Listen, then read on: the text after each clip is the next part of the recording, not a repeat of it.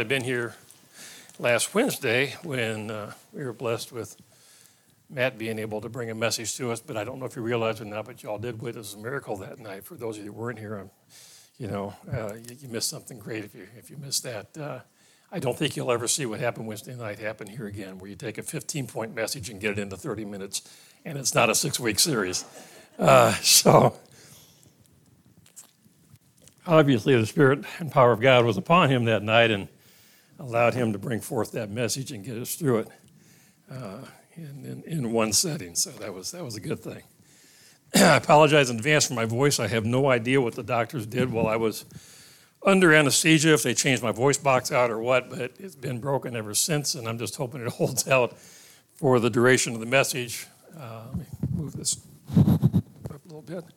Um, I do want to thank you uh, to my church family for your prayers. And I talked to a number of people, and obviously there were people praying for me, not just here in Franklin, but I know about people in Texas, people in Washington State. So there was a lot of a lot of prayers that went out. It, it, it was a little bit of a, a scary thing, but a, it was a it was a peaceful thing because of my faith in God. But it was it was scary, and I'd never been under surgery before. I never went into an operating before in all my 67 years, 68 years of life. Uh, hope I don't have to do it again. Um, but I often, you know, I, I thought it'd be nice if I would have had a videotape and I'd like to see what they did. uh, I don't think they're going to do that though, because I don't think they want to see have people see what they did. But uh, it was interesting because I never saw the inside of the OR. I mean, I was just I was out. Next thing I know, three hours later, they're saying, "How you doing?" And uh, it was amazing. It did, it did make me think about you know the twinkling of an eye concept at the rapture. You know, one day we're going to be walking down the street. Next thing you know, we'll be in front of Jesus, and it's like, whoa, okay, you know, it's a wake up call. So thank you for your prayers. Uh, again, uh, we do want to continue to pray for our pastor as well um, and, and his uh, safe delivery back to us and rest in time of resting. Uh, we're going to be in Hebrews, and when I tell you the verse, you know exactly what it would be, which is Hebrews 11 1. And it's interesting because when the preacher asked me to, to take this service, and I always, I always counted a, a privilege, a scary privilege to fill in for him at the pulpit because, as, as other men know that have, have had this position, um, you know, we're accountable to God. And so we need to make sure that, that we're saying what he wants us to say and, and, and all of that.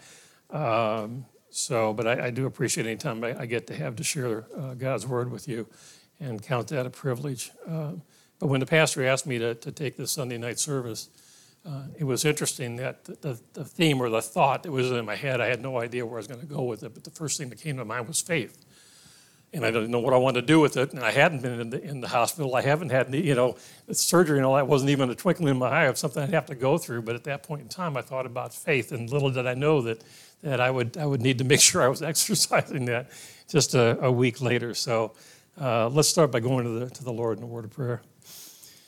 Father God in heaven, Lord, I just thank you for, for this opportunity I have to bring your message. I pray, Lord, you hide me behind the cross and allow the Holy Spirit to, to, to work in me through your word, Lord. And, and I just thank you for this opportunity. Pray that it's a blessing to, to our church family here. And I just thank you for your love. In Jesus' name, amen. Um, I got to find, I got to make a spectacle out of myself. Just a second here. Oh, there we go. Okay, much better. I told people, sir, I'm up to three pages now. Uh, if I didn't need glasses, I'd be down to a page and a half. But anyway, so in the future, you see I'm bringing up more and more notes. It has nothing to do with content, it's just larger font size. Uh, that allows pages to look like I got a lot of notes. Uh, in our morning service, Brother Ray, uh, pray for them also as they're traveling uh, to enjoy their 58 years of, of marriage and going to Eastern Tennessee.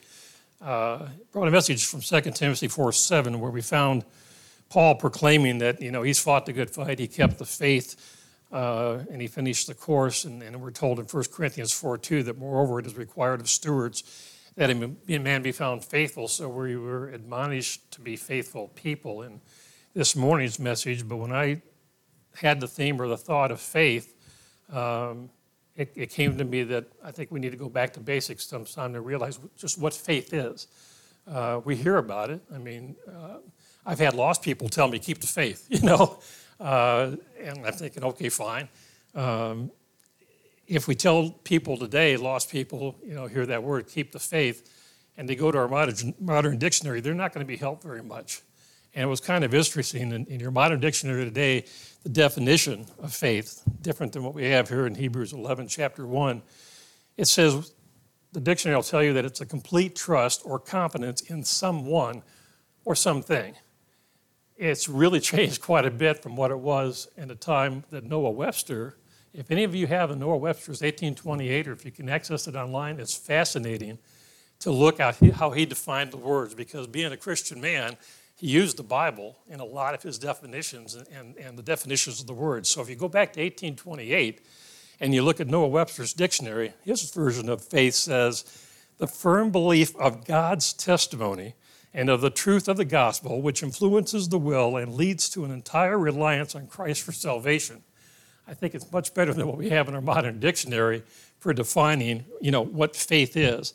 And then obviously in the Bible, Hebrews 11, 1, we read that now faith is the substance of things hoped for, the evidence of things not seen. Although we can't see where God is in a situation, it doesn't mean that, you know, that he's not there. Um, and in 11.1, I think one of the, one of the words there that's really important, and it's, we, it's easy to pass over because it just says the substance. Well, God is the substance. And actually, if, if you think about it, uh, you know, it's, it's the Godhead. That's the substance. That's the foundation of, of our faith. I apologize for keeping hydrated, but otherwise I'm not going to have a voice. Um, the other thing that's important about faith is it's, it's an action. It's not an emotion. You don't, you know, um, love is emotion. You, you, can feel hurt, but you don't, you don't feel faith. It, it's a reality. It, it's, it's an action. And it's an action based on uh, that substance I was talking about, our faith, which, which should be, the substance of our faith should be God the Father, God the Son, God the Holy Spirit, the great three in one. We, we, you know, we believe in, in a triune God, but it is one God. And it's interesting, when you read the Old Testament, you'll realize that the Israelites had no concept of, of a triune God. Uh, like the gods that were in the nations around them, even God said, I'm one God. I'm the God, you're tr- the true God. I'm the God that you should follow. Um, they did, you know, they heard prophecies of God sending somebody, but in the Old Testament, it was it was just one God.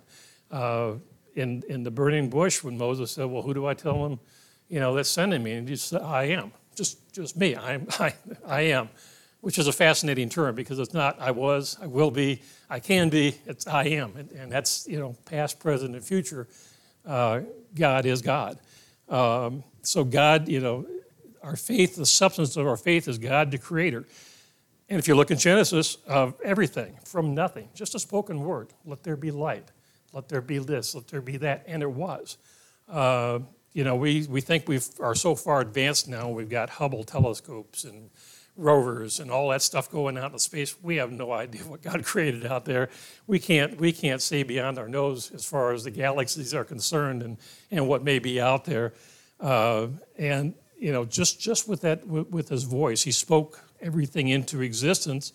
And then we've got, you know, uh, it's Hebrews 11:3, a couple verses down. You can look at it. It says, "Through faith, we understand that the worlds were framed by the word of God, so that things which were seen we're not made of things which do not appear. And that's a struggle for a lot of the evolutionists, a lot of the Big Bang people, and all that. They want to have a rationale. They want to be able to say, oh, well, this is what exactly what happened. This took place and this took place 50 billion years ago, and now we're here. Um, it, it's not that way. And that's, that's why faith is so important to have our faith to know that God just spoke everything into existence. And then we come to Jesus Christ, our Redeemer. God stepping into human flesh to reestablish his union and fellowship with his creation and those that will believe in Jesus at the work accomplished on the cross of Calvary that put our sins under his blood. That's the nutshell for where, where the substance of Jesus Christ should be a big part of why we have the faith that we have.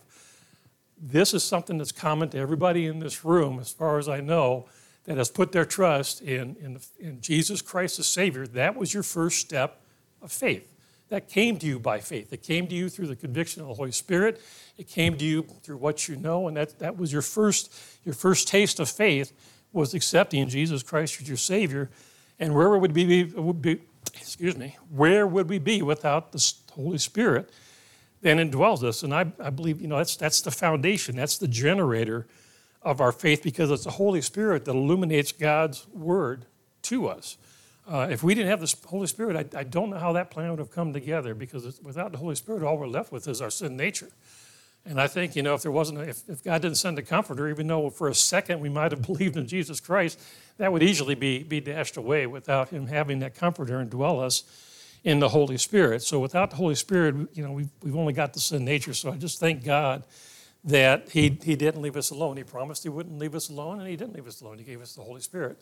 And I'm thankful for that. So God the Father, God the Son, God the Holy Spirit are what enables us uh, and, and what the, the, substance, when they talk about the substance of our faith in verse 1, uh, you know, things hoped for and the evidence of things not seen, we don't see the Holy Spirit. We see his actions. We see how he, he manifests himself in life. We see the result of his work in our lives, but we don't physically see him. But by faith, we know he's there. Um, people in the world put their faith in a lot of things that are the wrong things. A lot of times people are just putting their faith in themselves. They figure they're smart enough, they're wise enough, they're, they're, they're cool enough, whatever, that they can handle anything. So my faith until they're shaken to their very foundation they don't know which way to look but up. And, and we pray for that kind of revival in our country today through these wildfires, through the pandemics. We pray that, that people get to a point to where they do look up and they realize that they don't have the answer, but God does. Um, you know, when I used to travel before I got saved, I was on airplanes a lot, and quite honestly, yeah, I, I had a, a faith that the pilot, you know, knew how to fly the plane. I had a faith that the mechanics make sure the plane was in top shape. I had some faith that the weather was going to behave and wouldn't be a lot of turbulence. But if any one of those failed, where was my faith? I mean, it's like the hospital thing. You know, I could have had faith in the doctors, had faith in anesthesiologists, which nobody realizes how important they are, you know, in bringing you, bringing you uh, out of, of, of the condition when they put you under. But I could have put my faith in those things, but my faith had to be more than that because what if God's plan was for me not to make it through surgery? Maybe on his timeline, my time was up. So my faith had to go beyond getting through that surgery. Yeah, I prayed that God would bring me through the surgery, but moreover, it was, well, Lord, if this is if this is my time, if this is part of your plan that says, well, you know, this is this is the end of it, you're going to take me home, And my faith had to extend to my wife, had to extend to my church family, that the Lord would comfort them if it was time for me to go, that it would help them, you know, get through the time of, of my passing. So, you know, it was more than just getting through getting through the surgery. It was it was, you know, what could happen if type of thing. And and so it, you know, it was kind of kind of important to uh, to look at faith from that perspective and, instead of just people or things or whatever. Um, faith is only, you know, and I've talked about the substance, it's really as only as meaningful as the substance is, as the examples I just gave you. So a little faith with great substance, being a little faith with great belief in Jesus Christ, will provide positive results. But a, a lot of faith in little substance of man or the things of man will not provide the results that, that, you, that you would like. Um, it's substance that really makes a difference. Uh, it's the object of our faith that determines what the result's going to be. Uh, turn to Romans 1 16 and 17 real quick. If I can do it real quick, let me see here. Romans 1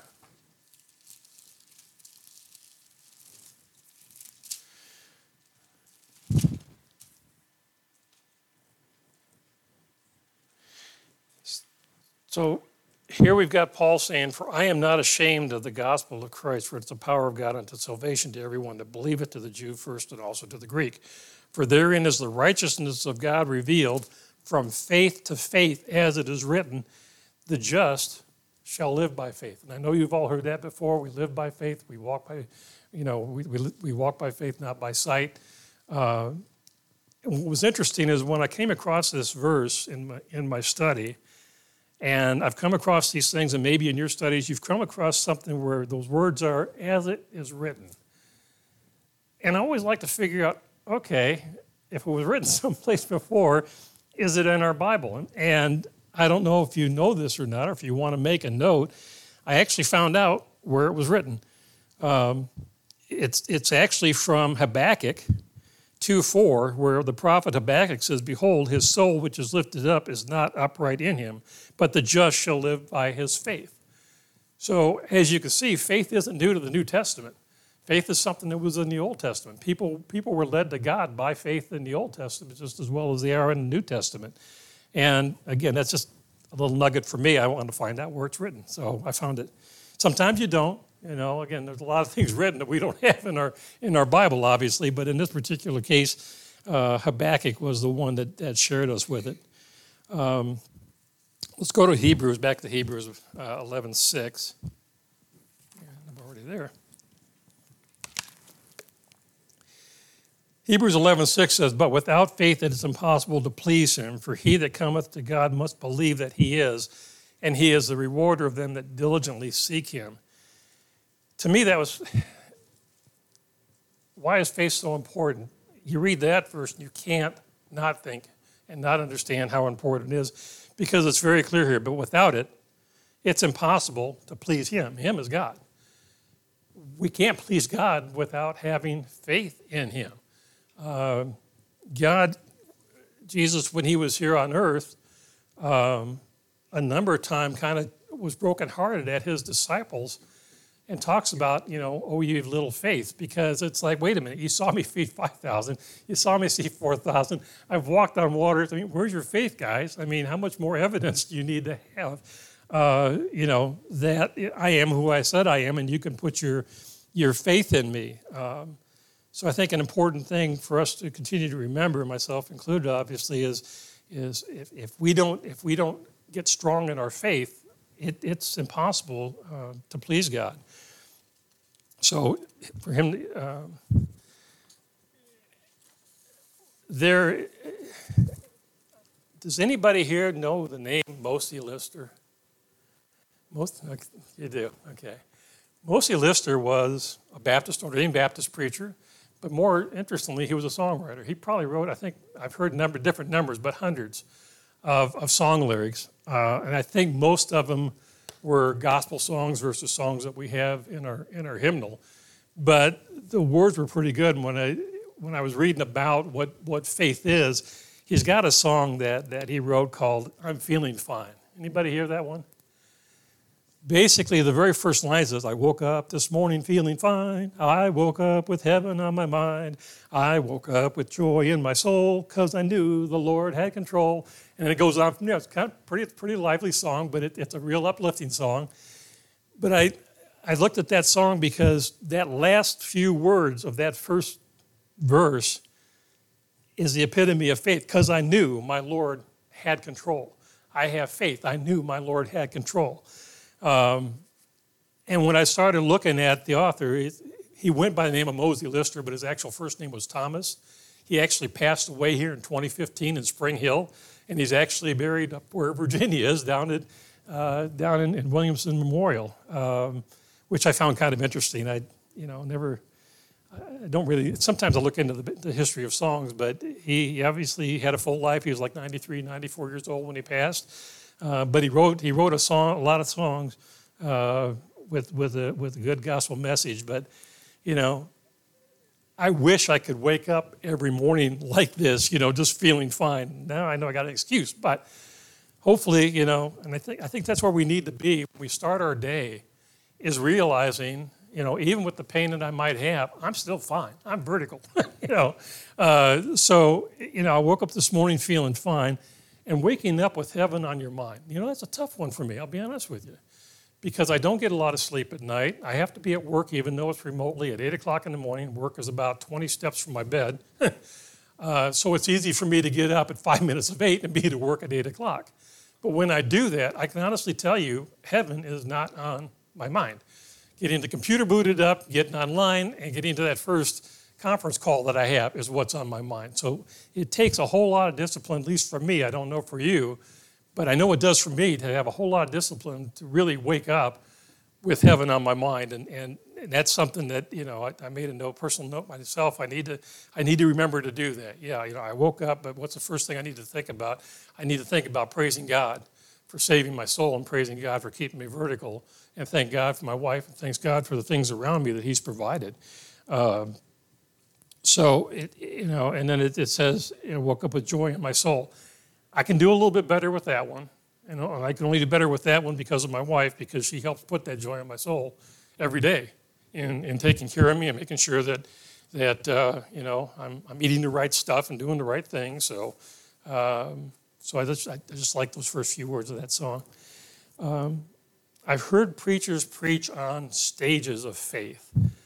And we know we've heard the Bible talk about, oh, you have little faith. We talk about great faith. I found a, I found a reason for what, we, I would call perfect faith. And then I've heard about wavering faith. And I don't look at those as stages because I don't think that faith is something that, that we say, okay, well, we're here, and then, okay, now we've, we finally arrived here, we finally arrived there. I think it's progressive, and I think we can go in and out by degrees. And, and the analogy I have when I was, when I was a child, uh, between one and one and ten every year at the end of our street in Ohio. Uh, the circus would come to town at the uh, at the place down at the end of our street there at the fairgrounds. And as a five-year-old, for some reason, my big attraction was to the ring a bell. Anybody know what ring a bell is at a carnival?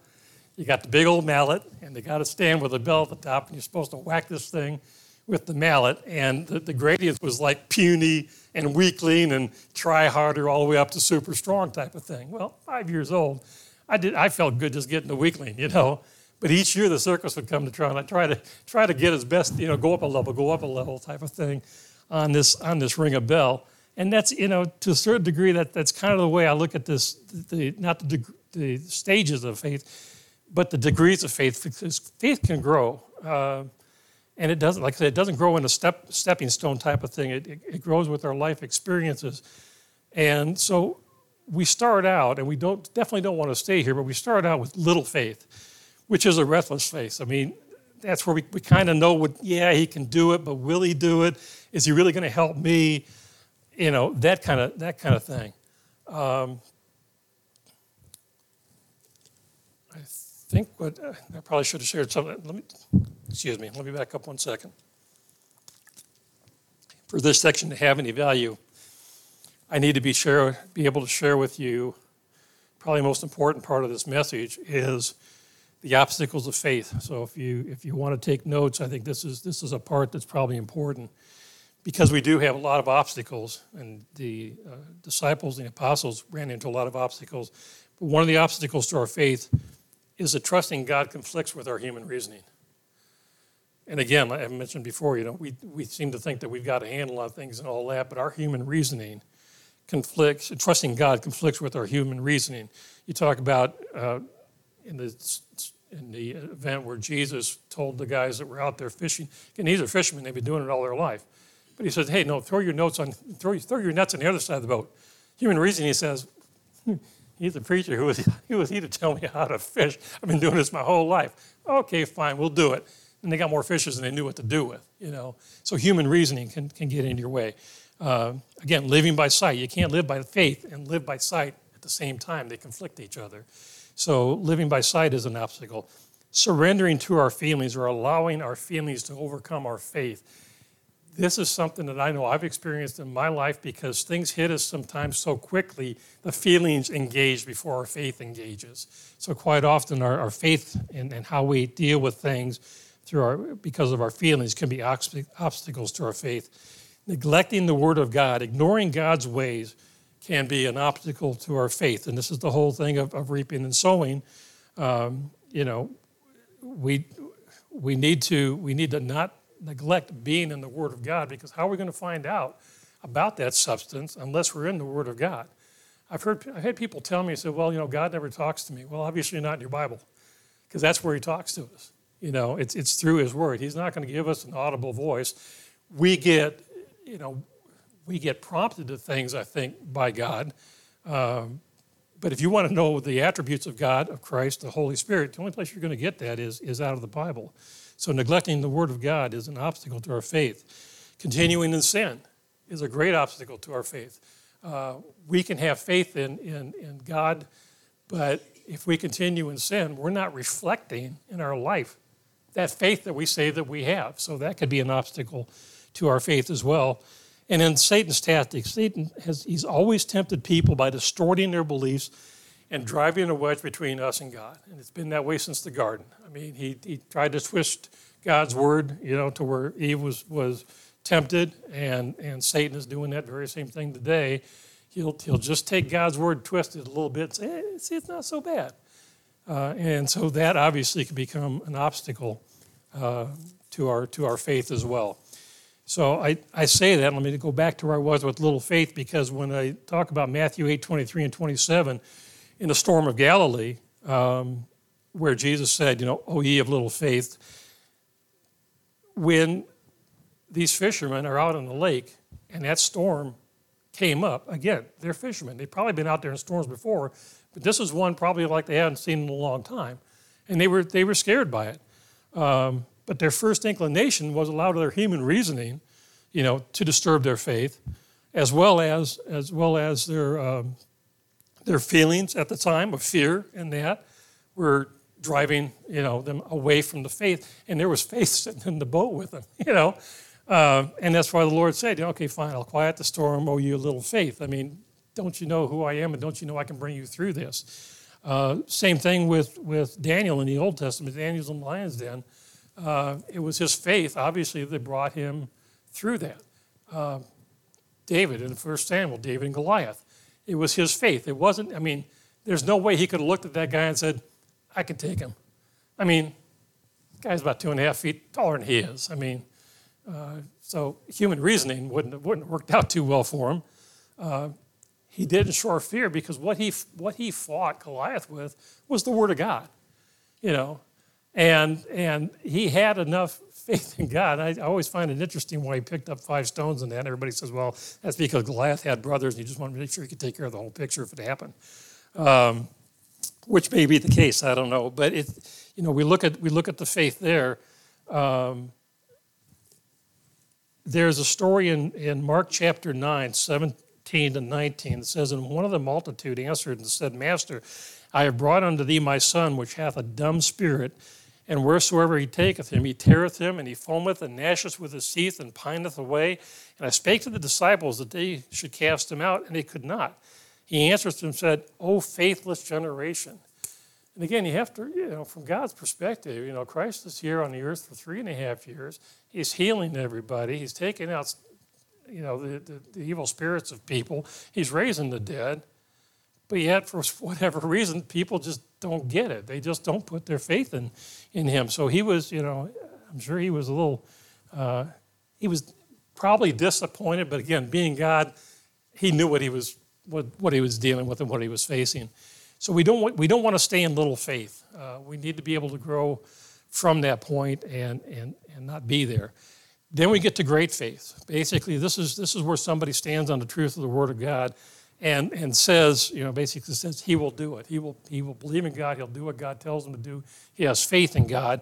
And this is where we get to David and Goliath, and we get uh, a couple of them, a couple stories in, in the, the Old Testament with, with, or the New Testament with Jesus. Matthew 8, 5, and, and again, you, I could turn to here, but these are all things that when I start talking about them, you'll be familiar. Matthew 8, 5 is where the centurion comes to Jesus and says, Hey, I've got, I've got a servant that's sick in my house. And Jesus says, Hey, no problem. I, you know, I know you're not my people, but I'll, I'll come and heal your servant. And the centurion says, No, no, no. I have faith. I know who you are. I know what you've done. You've got, you know, you're under authority. I'm under authority. He says, all you got to do is tell me it's done, and I'll believe that. And, and this is a Gentile man. But he had enough faith, and he knew who Jesus Christ was and what Jesus Christ was capable of. And that very hour, when, you know, if you read the whole story, the security is going back and he's asking people of his house, How's my servant? Come to find out the very hour Jesus said, You know, I've healed him, the servant was healed. And you know, Jesus, Jesus said, you know, he, he's never seen so great a faith in all in all of Israel. And here was a Gentile man. And we have another example of that in Matthew 15 and 21. And this is the Canaanite woman whose daughter was vexed with the devil. And she came to talk to Jesus, and Jesus just ignored her. She was, she was Canaanite, she was Gentile. It really wasn't right for Jews to be talking to Gentiles, so Jesus never just didn't pay attention to her. And, and as the story goes, Jesus finally told her, he says, you know, he says, he says, what have I to do, you know, to, to basically feed somebody or take somebody, tear somebody that's not of not of an Israelite? And he says, you know, I why should I feed them, you know? And the lady says, well, wait a minute. He says, you know, even the crumbs, I'll, I'll even take a crumb. I, again, she knew who he was. She knew what power he had. She knew that he was capable of taking care of his daughter. And when she said, Lord, all I need from you are just your crumbs, I, you know, that's enough, that's enough to heal my daughter. She was healed. Again, great faith on her part to do that. And then you all know about the, the woman that had the issue of blood. All she knew, you know, she, again, she knew the power of Christ. She knew what he was able to do, and she figured, all I need, I don't even need to shake his hand. I don't need to say hi to him. All I need to do is touch the hem of his garment. And that's all she did, and she was, she was healed as well by her faith. And these are all examples of, of, of the great faith that, that were evident in people's lives during, during the New Testament times. Perfect faith is kind of interesting because perfect faith, I don't want to, I don't want the word perfect to be what you think it, it means because we're not perfect. We'll never be perfect. We'll never have arrived at anything in our in our earthly years that we have here. Um, but perfect faith comes a lot from maturity in the Lord. People have been saved 20, 30, 40 years. There, there comes a situation to where you just have more confidence, you know what to do with it, God's going to bring you through it. You know, uh, we don't, there's certain things we just don't wonder about because God's brought us through it before. We believe that God's going to do it again. And to me, that's, you know, that's somewhat of a, a perfect faith is that, you know, God is who he said and he's, he's going to do what he said he would do. And so to me, perfect faith is really standing on the promises of God. So when we get a promise from God, and I've got a list an arm long, and I could I could ask probably every one of you in this room, give me a promise to God, you'd be able to come up with something because there's tons of them. But those promises, we don't wonder if those promises apply to us. Is that really a promise? We don't we don't have those doubts. We have faith. We have confidence in in God to know and that's that's where I see the perfect face coming coming is standing on on the promises. So we just thank Him for what He's doing, uh, what He's going to do, uh, and just kind of be in praise mode during those times. And then we have wavering wavering faith, which was kind of a juvenile kind of faith that we should be a we should never have to be permanent part of our life where where we we doubt. Um, turn to James one, verse eight, real quick. Just a few pages over. James 1, verse 8, and you probably all know this verse. It says, A double minded man is unstable all his ways. We've got to be focused on Christ. A double minded man is unstable in all ways, instability, which to me creates this kind of wavering kind of faith. It's like, well, maybe he might, maybe he might not. Uh, oh, I think I'm okay with this one. Um, we can't be double minded, we have to be single minded with Christ being what that single substance is that, that our mind is, is focused on um, to avoid having a wavering kind of faith. So, looking at these four kind of four degrees, one of the things I noticed is that I can recall days where my faith has been in more than one of these positions based on situations that have come up. I, I need to stay away from little faith, but there are times in a day where I've had an instance where maybe my faith appeared to be little faith, but later on another incident would occur, and I had great faith over that. So these aren't stepping stones. It's not we go from little faith, you know, to great faith to perfect faith. These variations or degrees of faith can enter our life at any point in time. Again, we, we don't we don't arrive at, at a particular point of perfection in this.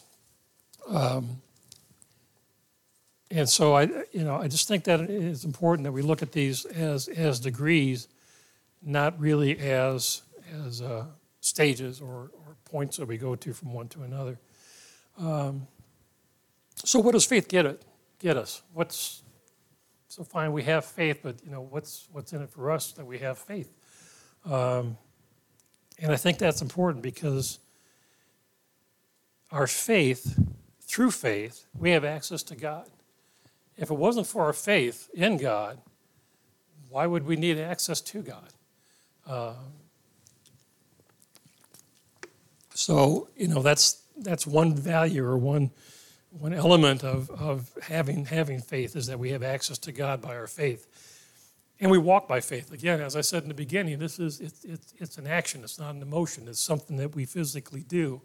Um, it's, it's part of our daily life and our lifestyle, and that's that's something I see missing, unfortunately, from a lot of Christians. And I don't know if it's because of the easy believism that crept into our lives uh, over the years. You know, I, I look back, been saved for about 35 years now.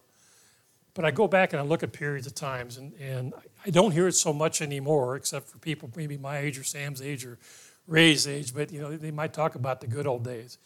Quite honestly, you know, the good old days were about 10 years in my mind, from 1945 to 1955. I got a taste of that time, but when you think of it, when the guys came back from war, from WW2, and war was over, it was a time of prosperity.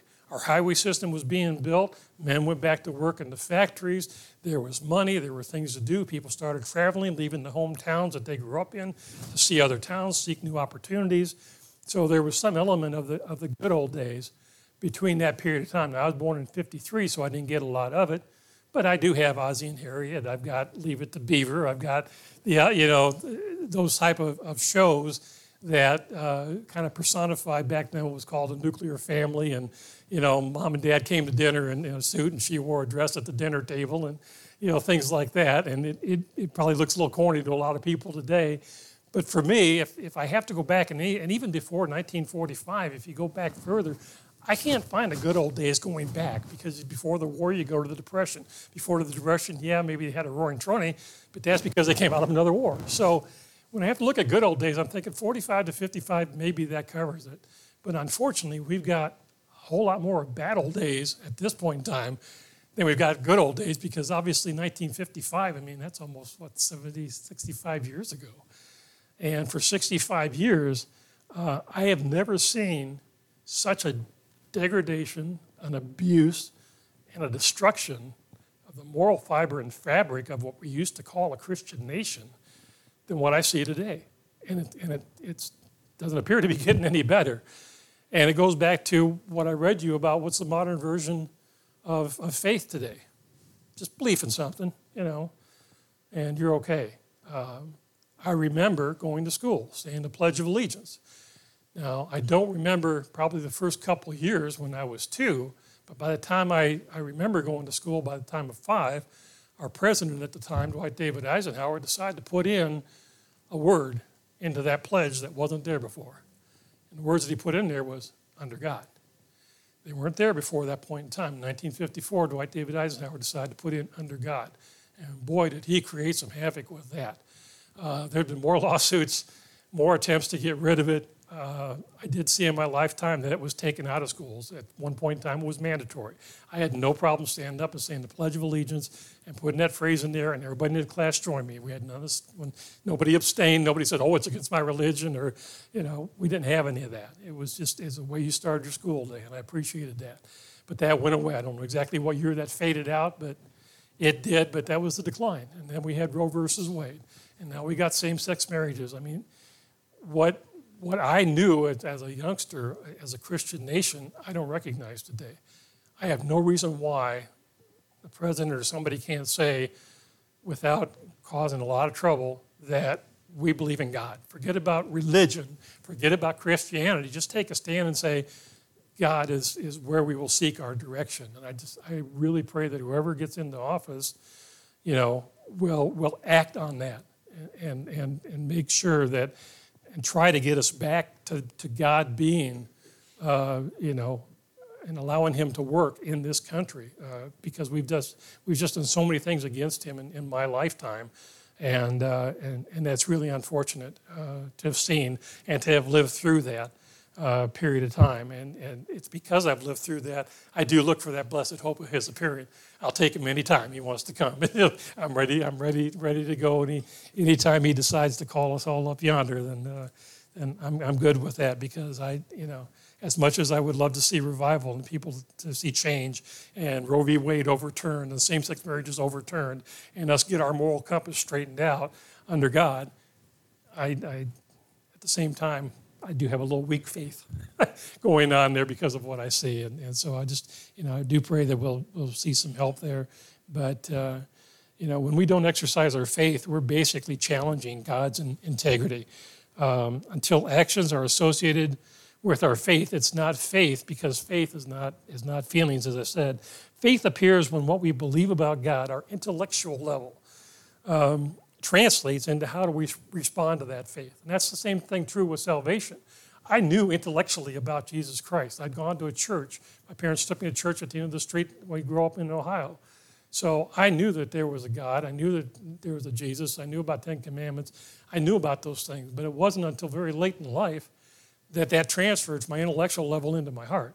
And that's the same, the same thing here uh, goes by faith, is to taking, taking that faith and what we believe about God out of our head because we read it through His Word, but translating that into, into, into our belief system and into the way that we walk uh, day by day.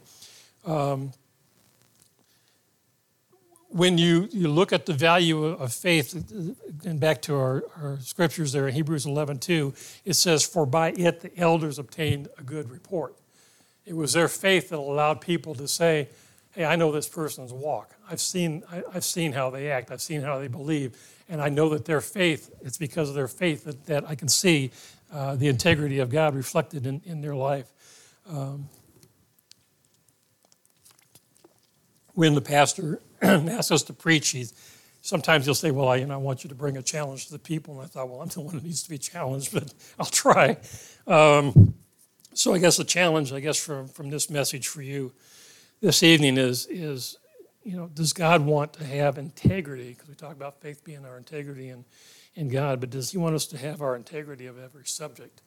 And, and that's really where the rubber meets the road for us. So, yeah, we're, we're accepting faith in God for His eternal life. That's, that's easy, that's a blessing. We, we have that promise. But do we exercise our integrity in God and our faith? In, in the sanctity of marriage, in the stewardship of our finances, in our relationships with one another. Some of those areas might be a little tough for us. I know they are for me on occasion. Uh, but that same integrity, that same, that, that same uh, integrity that we put in God and the faith that we put in God, are we walking in faith in, in those areas of our life? You know, again, an example of perfect faith early in our Christian life, we were in a church that believed in faith promise missions. Um, I count that a blessing. It's been probably 30 years, I guess, we've always been in the Faith Promise Church. And, and the notion of tithing and giving onto the Lord, I went from little faith of working it out on a calculator to great faith of saying, whatever the Lord lays on your heart, just, just do it. And God's never, I've never had a time that I can think of where I've said, wow, I probably put too much on that card back in February. You know, it just it hasn't happened, it, and and and I don't believe it ever will happen. So for me, that's an area of, of great faith. Um, so there, you know, but I, I think we need to expand faith to every aspect. I mean, because when it says walk by faith, it doesn't say walking just in your church attendance, walking just in your Bible reading, walking just in your prayer time you know, that's the thing about God. He takes, he, he looks at things very holistically. So it's, it's walking by faith in all aspects of our life as a Christian that has faith in God.